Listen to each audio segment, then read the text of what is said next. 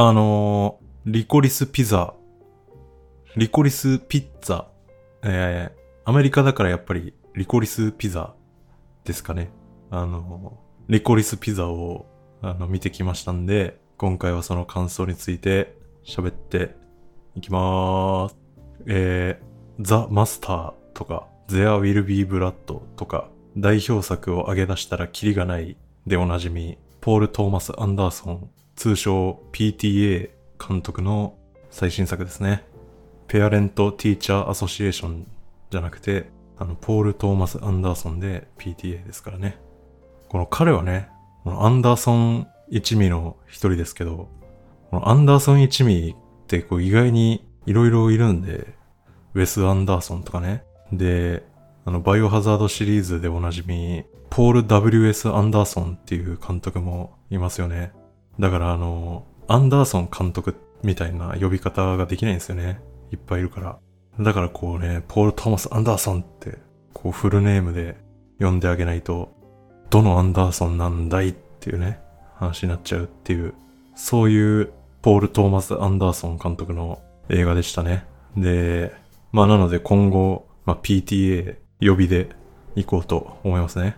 まあ、そんな名前の話を長々としている場合ではなく、映画の話をしないといけませんね。で、この映画は惜しくも受賞は逃してしまったんですが、第94回アカデミー賞で、えー、作品賞、監督賞、脚本賞にノミネートされてましたね。なのでまあ非常に評判の高い作品ですと。で、特にこの第94回アカデミー賞で作品賞にノミネートされた作品で言うと、確かこのリコリスピザだけが多分唯一あの授賞式開催された時点で日本で公開されてなかったですよね。確か他のは一通りギリギリ見れたはずなんですよね。確かね。で、リコリスピザだけいつ公開かというか公開されるのかどうなんだいみたいな状態でどんな映画かあの全然わかんなかったんですよね。なんですけど、まあ、ポール・トーマス・アンダーソンだしね。で、まあ、めっちゃ評判いいらしいし、これは見たいぞって、まあ、思ってたわけですよね。なのでまあ、この映画が非常に気になっていた方は多かったんじゃないですかね。あの僕もそのうちの一人だったわけですが。で、まあそんな作品がですね、今回、この夏、もう、梅雨明けて灼熱ですね、本当に。灼熱の大地ですけどね。あの、まあ、そんな夏についに公開になりましたんで、まあ、僕は実はあの、これは試写会でちょっと見たんで、これ配信してるのは全国公開直前だと思うんですけど、なんですけど、まああの、今回はネタバレはもう全開でいこうかなと思いますんで、あのまだ見ていなくて、その辺気にされる方は本作を見てから、この先お聞きいただければと思います。ただまあ、これ毎回言ってますけど、あの、ネタバレをね、その知ってから見たって全然面白いんでね、あの、そんなに気にされなくてもいいとは思ってますけどね。まあまあ、一応まあ、これはポッドキャストということで、あの、いつでも再生停止できるメディアになってるんで、まあ、そういうことで今回は基本的にはもうすべてネタバレっていうスタンスで喋っていこうと思います。で、まあ、まず、この映画のその外側の情報で一番注目すべき点といえば、この映画の主役二人っていうのが、まあ、長編映画のデビュー作なんですよね、これが。そこがまあ要チェックですね。で、本作のヒロインであるアラナを演じているのは、まあ不勉強ながら僕はあんま知らなかったんですけど、あのグラミー賞でノミネート経験もある三姉妹バンドハイムっていうね、ミュージシャンの末っ子三女のアラナハイムさんですね。まあこの人は、なんか、自分のあのバンドのミュージックビデオとか、あとはまあなんか短編のドキュメンタリーとかはなんか監督したことあるらしくて、なのでまあ以前からその映像作品に関わる仕事はしてたらしいんですけど、あの俳優としてこう画面上にね映画に登場して演技するっていうのは今回が初らしいですね。で、まあ本当にはっきり言って俳優デビューとはまあ思えないレベルですね。特にあの家族に対してね、怒りをぶちまけるシーンがありますけど、あそこなんか本当に迫真の演技でね、大変見応えありましたね。あのシーンっていうか、あの家族っていうのは、あれはなんか本当にハイム一族だったみたいですね。あの、お姉さんたちは本当に、あの、バンドやってるお姉さんたちだし、お父さんなんかもね、実際のお父さんだっていうことで、あの、ちょいちょいアドリブのやりとりなんかもあったらしいんでね。だから、あの家族にアラナが怒りをぶちまけるシーンっていうのは、まあ、もしかしたら演技ではなくてね、あの彼女が、まあ、本当に今まで思っていたようなことをぶちまけていたのかもしれないですね。っていう感じで、あのー、アラナハイムはマジで良かったですね。で、一方もう一人の彼女の相手役になるゲイリーという少年を演じていたのはクーパー・ホフマンさんですね。で、これはもうすでに色々言われてますけど、もう何と言ってもですね、PTA 作品で言えば何でしたっけ？あの、ザ・マスターとね、あと、ブギーナイツとかにも出てましたっけね？っていう、あの、フィリップ・シーモア・ホフマンの息子ですね。で、彼も、えー、アラナ同様、今回が長編映画デビューですということですね。で、このクーパー・ホフマンも、これは良かったですね。まあやはりあの顔の系統っていうんですか？あとまあ、若干体型もね、ちょっとこういい感じの体型してて、その辺若干その父親の面影を残しつつ、彼はやっぱあの、笑顔が可愛かったですね。もうあの、ポスターなんかでもね、なんかもう優しい顔立ちをしてますよね。それがまあ非常に印象的な人でしたね。で、やはり彼もまた長編映画デビューとは思えない演技をしてましたね、バッチリ。やはりその辺は名優である父のね、遺伝子がね、これはもう色濃く出てんのかななんて思いましたけども。っていう感じでまあこの主役二人は本当に良かったですね。もうこれだけで本作の魅力としてはもう十分すぎるくらいだと思いますね。で、まあ、ここからちょっと内容に触れ出していくと、本作の全体の雰囲気としては、これもまあすでにあの PTA がね、公言しているように、1973年のアメリカングラフィティ、ジョージ・ルーカスですね。あれとか、あとは、この映画にも出演していたショーン・ペンが、あの、非常にね、まだ青年だった頃の初体験リッチモンドハイですか ?1982 年ですね。あの辺の、まあ、映画からまあ、色濃く影響を受けていると。で、もう少し最近の映画で言えば、2019年のタランティーノ監督、Once Upon a Time in Hollywood。あれなんかも、まあ、思い出す時代設定ですよね。で、まあ、この映画はその、なんでしょうね。その映画内でもうその何か強力な何か気象転結があって、そのストーリーがまあ面白いっていうよりは、もうなんかあの、とにかくあの頃感ですよね。で、たとえその時代を実際に経験していない人でも、そのあの頃感を、まあ、ひたすら想起させてくれるっていう点で、やっぱ一番近いのはアメリカングラフィティかなっていう印象でしたね。で、ただこの映画は、そのアメリカングラフィティのように、まあそのアメリカのあの頃感、そういうノスタルジーを描いただけで終わってる作品では当然なくてですね。まあこんな言い方をすると途端に薄っぺらくなりますけど、もうその甘酸っぱいね、青春の1ページをね、切り取った映画ですよね。で、かつ、まあなんかその恋愛関係の、ちょっとまあ本質にも割と迫ってる感じもあるかな、みたいな雰囲気もあり、まあそういう素晴らしい青春、恋愛映画になっているのが、このリコリスピザですね。っていうね。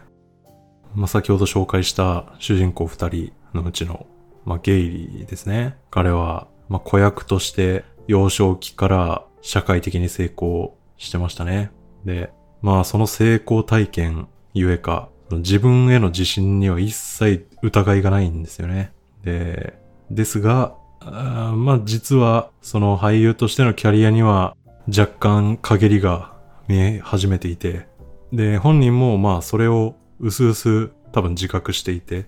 ただやっぱ自分への自信はもう揺るいで、揺らがないですから、もう俳優の次はじゃあ実業家としてね、成功してやろうと、まあチャンスを伺っている少年でしたね。で、まあ劇中では、あの、ウォーターベッドね、あれをレオナルド・ディカプリオの親父さんから買い取ってですね、ウォーターベッド事業を立ち上げてみたり、で、映画の後半ではピンボール事業をね、立ち上げてみたり、もうその、彼はまだ15歳なんですけどね、その一人前の大人としてやれるぞと、もうその一生懸命背伸びしているんですけど、やっぱりその15歳の少年なんだっていうところが、まあ、ちょいちょい出ちゃうんですよね。実際その彼の周囲にいる仲間たちっていうのは、自分よりさらに年下の子供たちだし、で、時折ね、あのー、本物の大人を目の前にすると、まああまり強気に出れなくなって何も言えなかったりして。で、あとはやはりその自分の生活圏よりも外部の、まあ政治とか経済の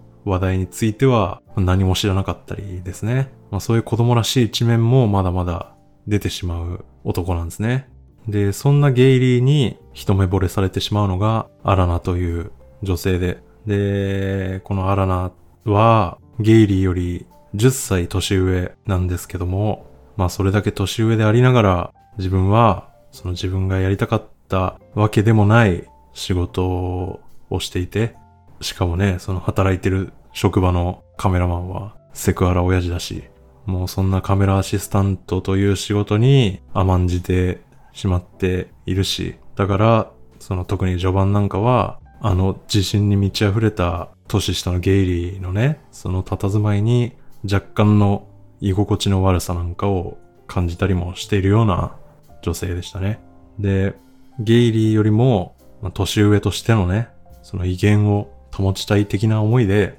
女優を目指してみたり、で、あとはもう唐突にその政治の世界に飛び込んでみたり、まあその半ばゲイリーに触発される形で、アラナっていうのも、まあ、ゲイリー同様にね、その新しい世界を求めて現状を変えようと、まあいろいろチャレンジを繰り返すと。で、まあそんな二人のわちゃわちゃが描かれた映画ですね。で、まあそんな感じでその子役としての現状に、まあ満足いかずに何か新しいビジネスマンとしての人生をね、その新たに夢見るゲイリーとか、そのカメラマンのアシスタントを一生やり続けるのかっていうその現状に、こちらもまた不満を持っているアラナが、まあその本来ね、夢見ていた女優とか政治の世界に飛び込んでみるみたいな、そういうその彼らの、まあよくある、そのここではないどこかですよね。そのここではないどこかを夢見て、こう突っ走ってみるみたいな、そういう姿はやっぱりもうその青春映画の、まあ定番ですよね。で、定番であり、醍醐味ですけども。で、僕はこの映画がまあすごく、あのー、好きになってしまったんですけども、その、この映画の、まあどういうとこがね、特にその個人的に好みだったかといえば、一つはですね、その、ここではないどこかを求めて走る話ではあるんですけど、この映画はなんかその、ここではないどこかの、その先みたいなものも、こう、ちら見せしてくるというか、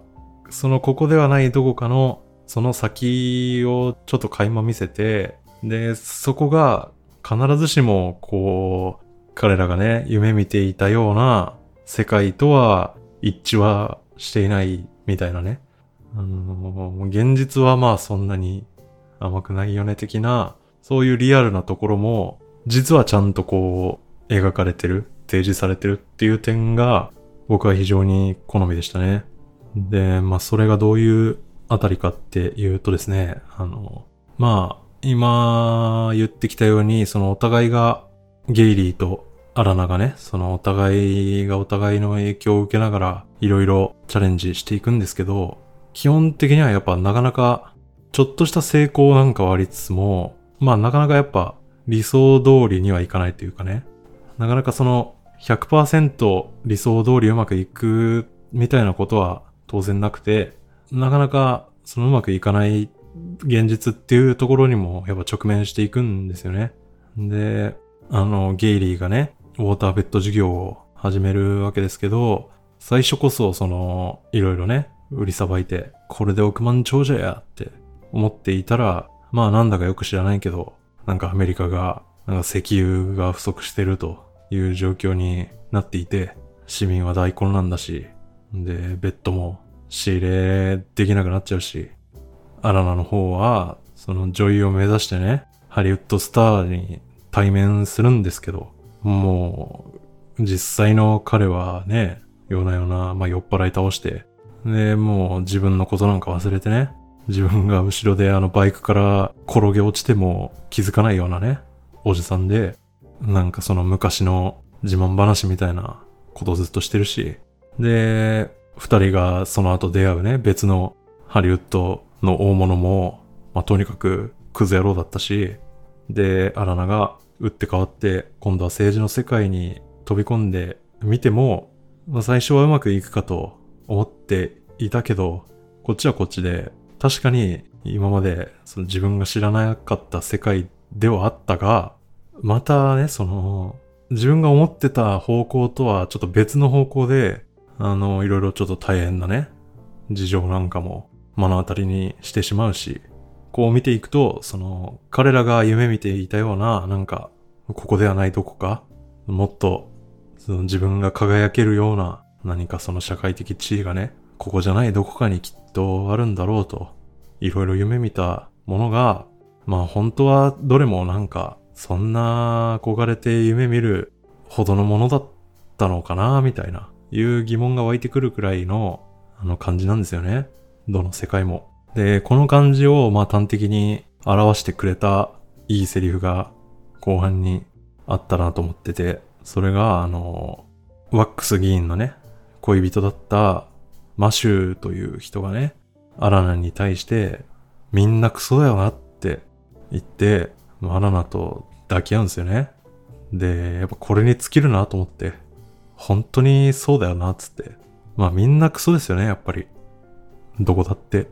で、自分だって人から見れば、まあクソなわけですよ。だから、そのいくら懸命にね、そのここではないどこかを夢見ても、まあその先に待ち受けてるものは、まあ新たなクソなわけですよ。で、そのここではないどこかにたどり着いたとして、でもその先ではまあ結局また別のここではないどこかを夢見てしまうだけなんじゃないのっていうね。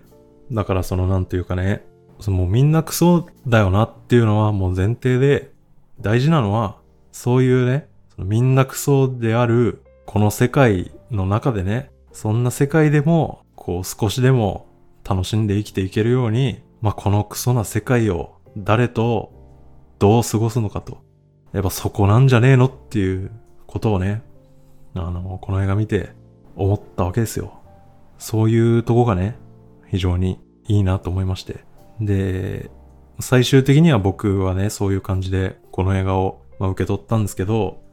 そこに行くまでのね、その劇中のいろんな出来事ですよ。あの、そこもやっぱり非常に魅力的でして、この映画は、まあそういうみんなクソだよなっていう世界の中で生きていくことにも、まあ思わず楽しさを見出してしまうような、あの頃の思い出感が、まあ、存分に用意されてるんですよね。あのー、やっぱ良かったエピソードといえば、まあ全部良かったんですけど、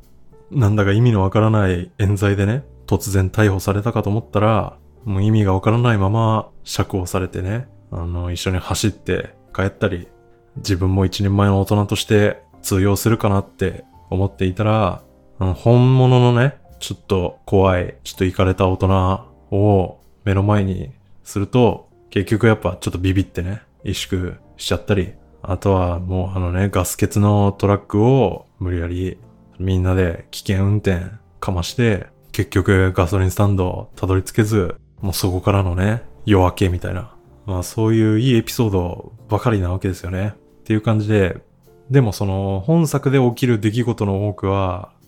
基本自分では経験したことはないですよね。経験したことないものばかりなんですけど、で、もっと言えば、あの時代もあの場所も自分は実際に経験したことはないわけですけど、でも、この映画でああいったエピソードを見たときに、なんかどれもあの頃はあんなバカなことやったよな、みたいな、なんかそんな感じを覚えるんですよね。なんかその、僕らの実際の人生でもちょいちょいあると思うんですけど、なんかあの、後から思い出して思い出になってたみたいなパターンじゃなくて、その、リアルタイムでね、あ、今やってるこれは、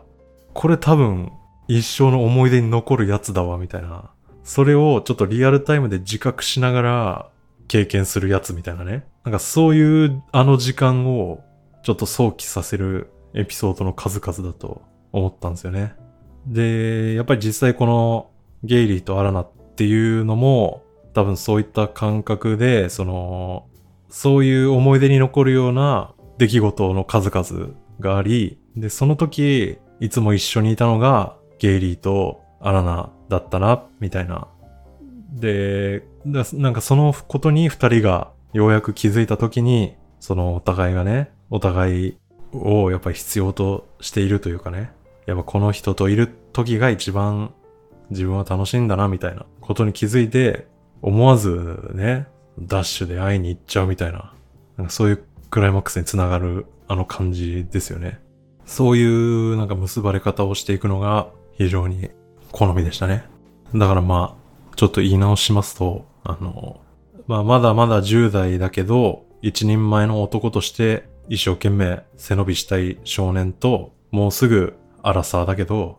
こう、未だにうだつの上がらない生活をしており、そんな生活に嫌気がさしている女性とが、こうね、常にお互いのエゴとエゴとがぶつかり合いながら、でも、だからこそお互いを理解し合えて、で、時にはゲイリーが、時にはアラナが相手をリードしながらね、このみんなクソである世界の中で同じ時と空間をこう二人で分かち合う楽しさに最後ようやく気づき結ばれていくみたいなね。まあ、そういう話だったわけじゃないですか。それはもうまるでハーブであるリコリスとあの油たっぷりジャンクフードのピザをね、組み合わせるみたいに、まあ相反する二人がもうむちゃくちゃな経験をしていきながら、それでもこうあくまで自然にね、だんだんとお互いの大切さに二人が気づいていき、最終的にこう結ばれるみたいなね、その様っていうのは、まあ本当に、この辺はもうさすが PTA オリジナル脚本っていうね、その脚本のうまさなんじゃないですかね。だからまあ一言で言えば本当に僕はこの映画はもう最高のボーイミーツガール映画なんじゃないかなと思いましたね。で、あと他にもこの映画の魅力っていうと、あの、現実とのリンクっていうんですかね。あの、この映画は、その主要な登場人物は、大抵があの実在の人物をモデルにしてるんですよね。で、もう本当にすでに色々話題になってたと思いますけど、まあそんな彼らを演じている俳優たちがもう突っ込まずにはいられないような大物俳優たちだったんでね。あのー、もうそこも大きな魅力の一つでしたよね。で、まあ、まず驚くのが、あの、ジャック・ホールデンというキャラクターですよね。で、彼をなんとショーン・ペンが演じてましたね。で、もうあの、初登場シーンでの、あのショーン・ペンの渋さはもうなんかえげつないものがありましたけど、このショーン・ペンが演じたジャック・ホールデンっていうのは、あの、サンセット大通り、1950年、あとまあ、ワイルドバンチとかね、これは1969年、まあ、とか、いろいろ。でおなじみ、ウィリアム・ホールデンがモデルになってますね。で、もう少し言うと、あの、彼がアラナをオーディションしてた映画っていうのは、あれはあのー、1973年のクリント・イーストウッド監督、愛のそよ風っていう映画がモデルになってているし、で、あの夜、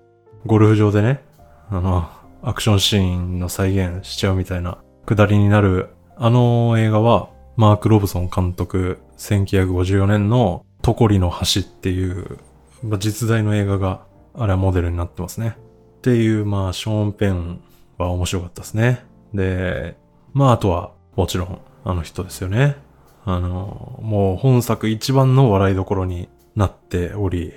もう、ね、もうかっさらっちゃってる感もありますけど、ブラッドリー・クーパーですよね。彼が演じたジョン・ピーターズという男ですね。で、まあ本当に、まあ爆笑ですね、彼はね。で、このジョン・ピーターズっていうのは、実在の映画プロデューサーですね。もう、名前も同じですね。で、劇中で語られていたように、あの1973年のスター誕生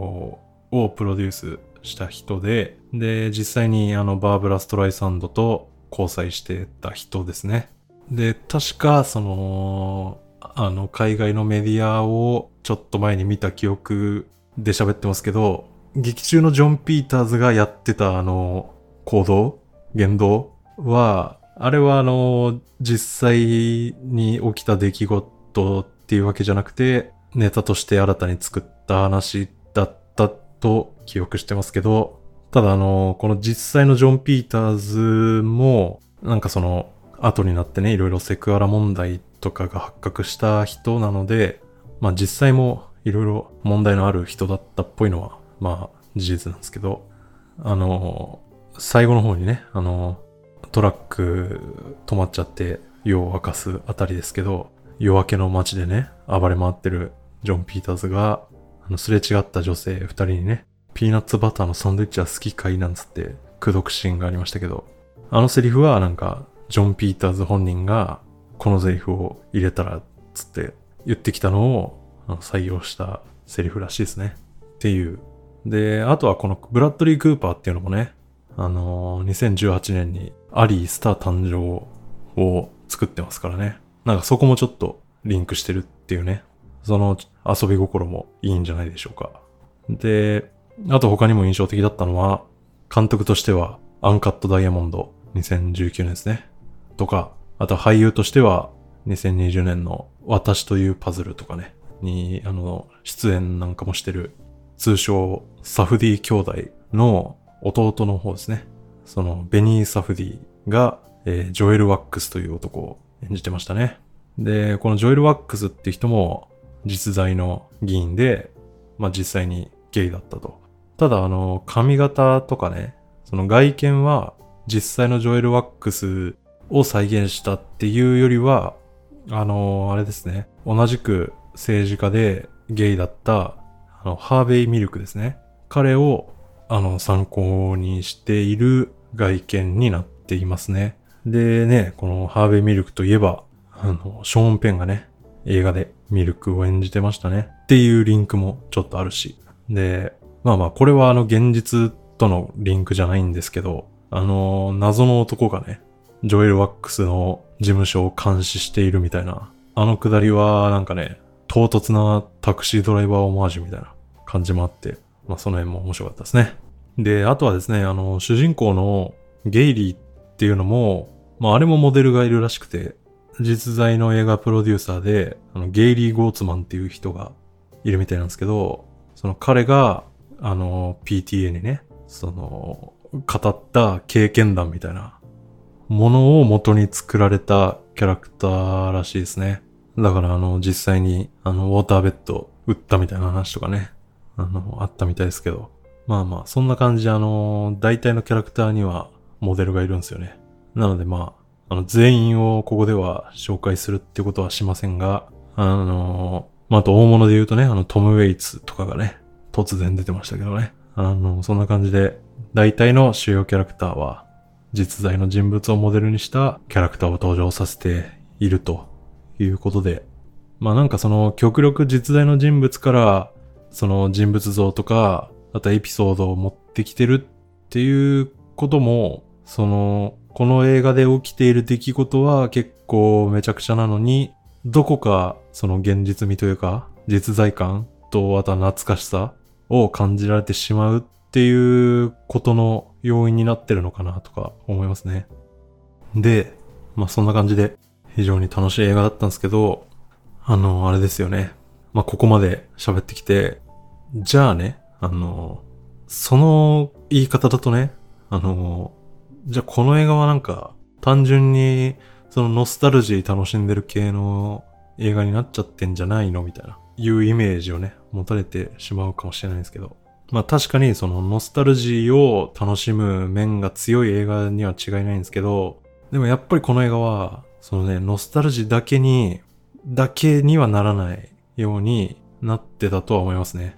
その1970年代アメリカっていうものを、まあ面白おかしく、楽しく懐かしんではいるんですけど、ただでも、ところどころ、はっきりとその、セクハラがあったりね。あとは、あの、日本いじりがあったりね。で、あとまあ、そのゲイの迫害とか、あとはその石油危機のね、話題が絡んできたりっていうような、その当時の、まあ負の側面みたいな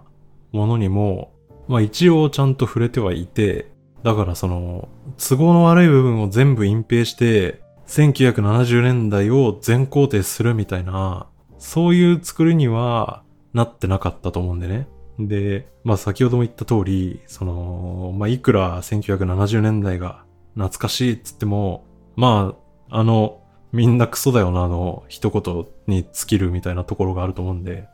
だから本作がそのひたすらノスタルジーに端的してるような、そういう作品にはなってないんじゃないかなとは思いますね。で、まあこの辺に関してね、あの、アメリカでは、その劇中に登場する日本人のね、扱いについて、なんかそのアジア系アメリカ人の団体とかからね、なんか抗議が起きたりしたらしいんですけど、それはどうなんですかねあの、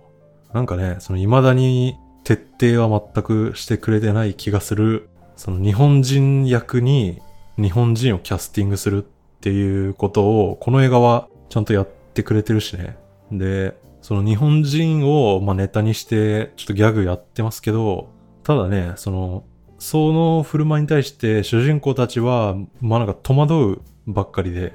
別にその日本人を馬鹿にした態度だったり、その映画の演出として馬鹿にしていたとは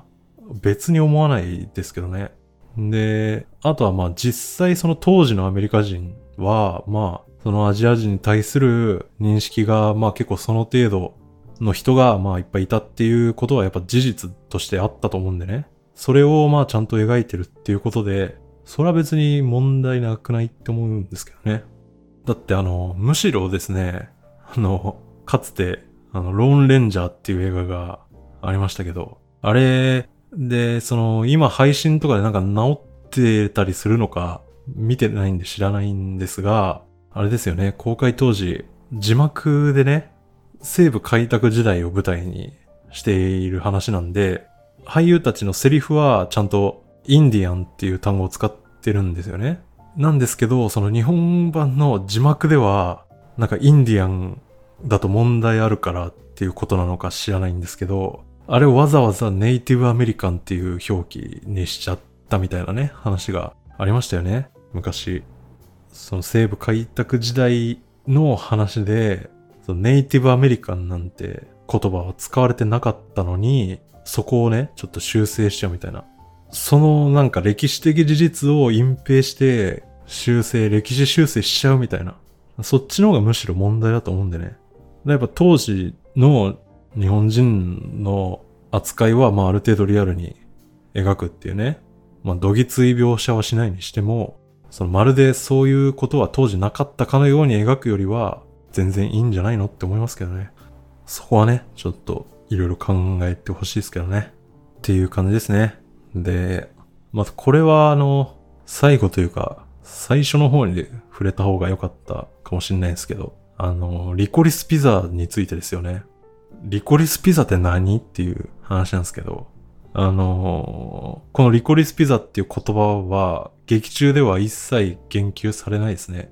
まあ、これもね、もうあの、調べれば秒で出るんで、別にわざわざ紹介するまでもないかもしれないんですけど、このリコリスピザっていうのは、その、当時、1970年代とかに、あの、カリフォルニア州南部に展開していたリコリスピザっていう、その、レコード屋さんのね、チェーン店があったらしく、その店名から持ってきたそうですね。で、その店名はどこから来たのかっていうと、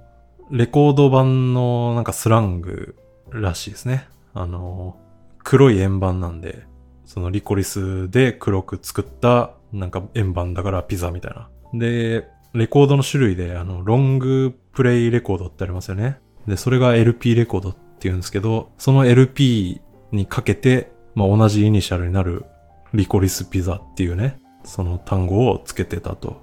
いうことみたいですね。で、その PTA さんとしては、このリコリスピザっていう言葉が、まあ、最もその子供時代をね、思い出す単語だったと。で、あとは、その、その、なんか映画全体の雰囲気も、この言葉がこう表現できてる気がするみたいなことも思って、まあ、リコリスピザと名付けたらしいんですけど。だからあの、さっきね、ちらっと、その、リコリスとピザのね、その言葉を、まあ、ゲイリーとアラナの関係に強引になぞらえましたけど、まあまあ、あながち、あながちかなみたいな。そのリコリスとね、ピザの組み合わせが、実はいいみたいな。その爽やかさとね、ちょっとしたパンチもあってね、みたいな。そういう映画だね、みたいな。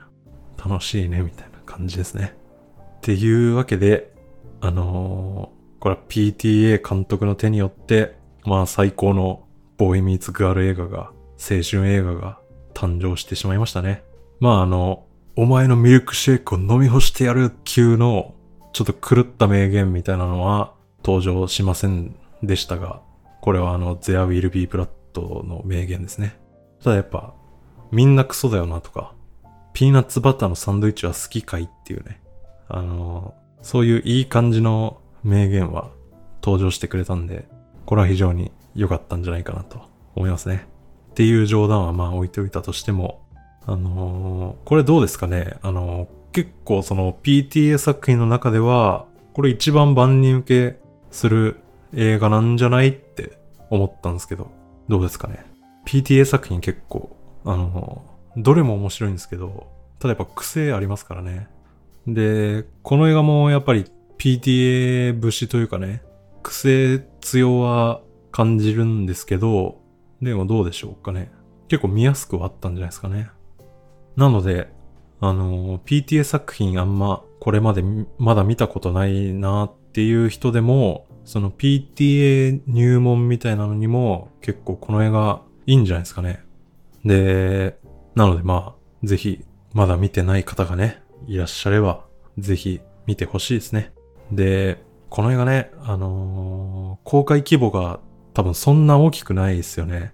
7月1日公開。で、7月1日がね、なんかえげつないんですよね。あの、エルビスとかね、バズ・ライトイヤーとかね、あと何でしたっけ、ブラックフォンとかね。なんかその注目作品がめちゃめちゃ公開されてるんですよね。1日から。だからね、やっぱ、さすがにね、エルビスとバズ・ライトイヤーあったら、大きい劇場はね、その辺で埋まっちゃいますよね。だから、ちょっとどうでしょうかね。劇場に見に行ける方、あんまり多くないかもしれないですけど、たとえね、あの、配信で見るしかないっていう場合でも、もう配信になり次第見たらいいと思います。特にね、やっぱ夏のうちに見たいですよね。この映画はね。あの、爽やかなんでね。ちょっと寒くなってきてからは見るよりね、この暑い時期に見たらいいんじゃないでしょうか。そんな感じですかね。っていうことで、じゃあ、また次回。さようなら。